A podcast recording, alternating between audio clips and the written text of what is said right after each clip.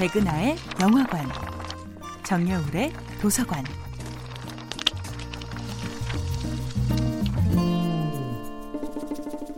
안녕하세요. 여러분과 아름답고 풍요로운 책 이야기를 나누고 있는 작가 정여울입니다.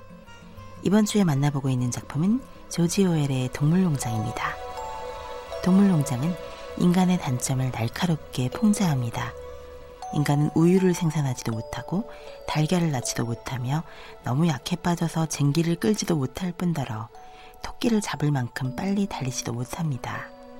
인간은 동물의 노동으로 땅을 경작하고 겨우 굶어 죽지 않을 만큼 최소한의 먹이만 주고 나머지는 모두 자기 몫으로 챙겨버리기도 합니다.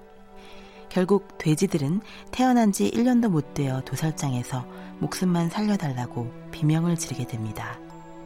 동물농장의 동물들은 인간을 농장에서 제거하기로 결심합니다.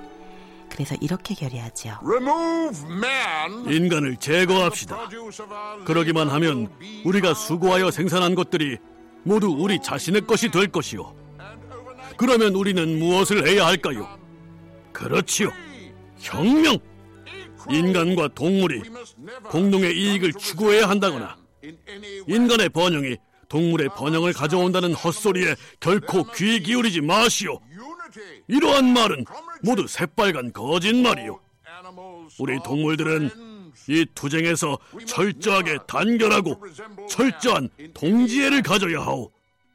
모든 인간은 적이요.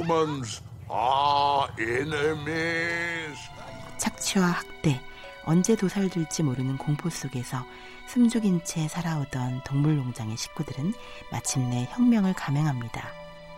조지 오웰의 동물농장은 인간 대 동물의 적대적 관계를 극단화함으로써 단지 러시아 혁명만을 풍자한 것이 아니라 강자 대 약자의 이름으로 정당화되는 모든 종류의 폭력을 고발합니다.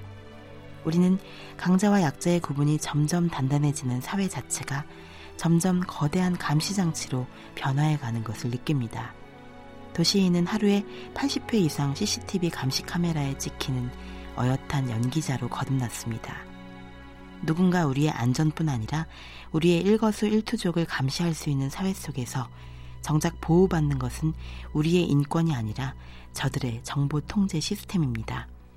우리는 혁명을 꿈꾸는 동물보다는 강자일지 모르지만 점점 양극화되어가는 사회 속에서 자신의 설 자리를 매번 의심해야 하는 잠재적 약자들이 아닐까요?